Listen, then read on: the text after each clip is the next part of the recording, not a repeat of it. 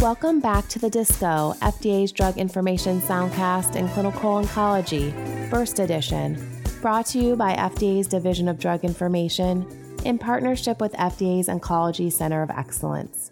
Today, we'll provide a quick update on a recent FDA cancer drug approval. On April 3, 2023, the FDA granted accelerated approval to enfortumab vedotin EJFV, brand name Padcev, with pembrolizumab, brand name Keytruda, for patients with locally advanced or metastatic urothelial carcinoma who are ineligible for cisplatin containing chemotherapy. Efficacy was evaluated in EV 103, Keynote 869, a multi cohort dose escalation cohort, cohort A, cohort K study.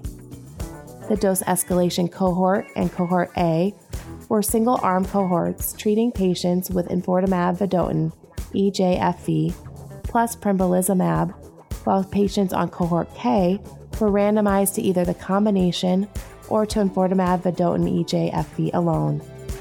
Patients had not received prior systemic therapy for locally advanced or metastatic disease and were ineligible for cisplatin containing chemotherapy. A total of 121 patients received enfortumab vedotin EJFV plus pembrolizumab.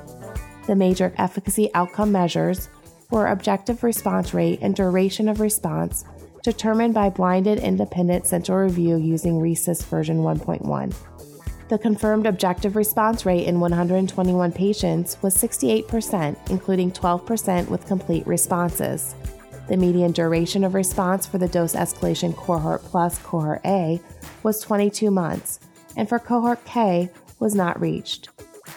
The most common adverse reactions occurring in more than 20% of patients, including laboratory abnormalities, were increased glucose, increased aspartate aminotransferase, rash, decreased hemoglobin, increased creatinine, peripheral neuropathy, decreased lymphocytes, fatigue, increased alanine aminotransferase, decreased sodium, increased lipase, decreased albumin, alopecia, decreased phosphate, decreased weight, diarrhea, pruritus, decreased appetite, nausea, dysgeusia, decreased potassium, decreased neutrophils, urinary tract infection, constipation, potassium increased, calcium increased, peripheral edema, dry eye, dizziness, arthralgia, and dry skin.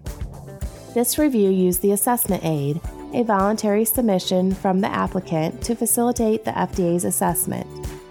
Healthcare professionals should report serious adverse events to FDA's MedWatch reporting program at fda.gov/medwatch. Follow the Division of Drug Information on Twitter at FDA Drug Info and the Oncology Center of Excellence at FDA Oncology. Send your feedback to FDA Oncology at fda.hhs.gov. Thanks for tuning into the Disco Burst Edition.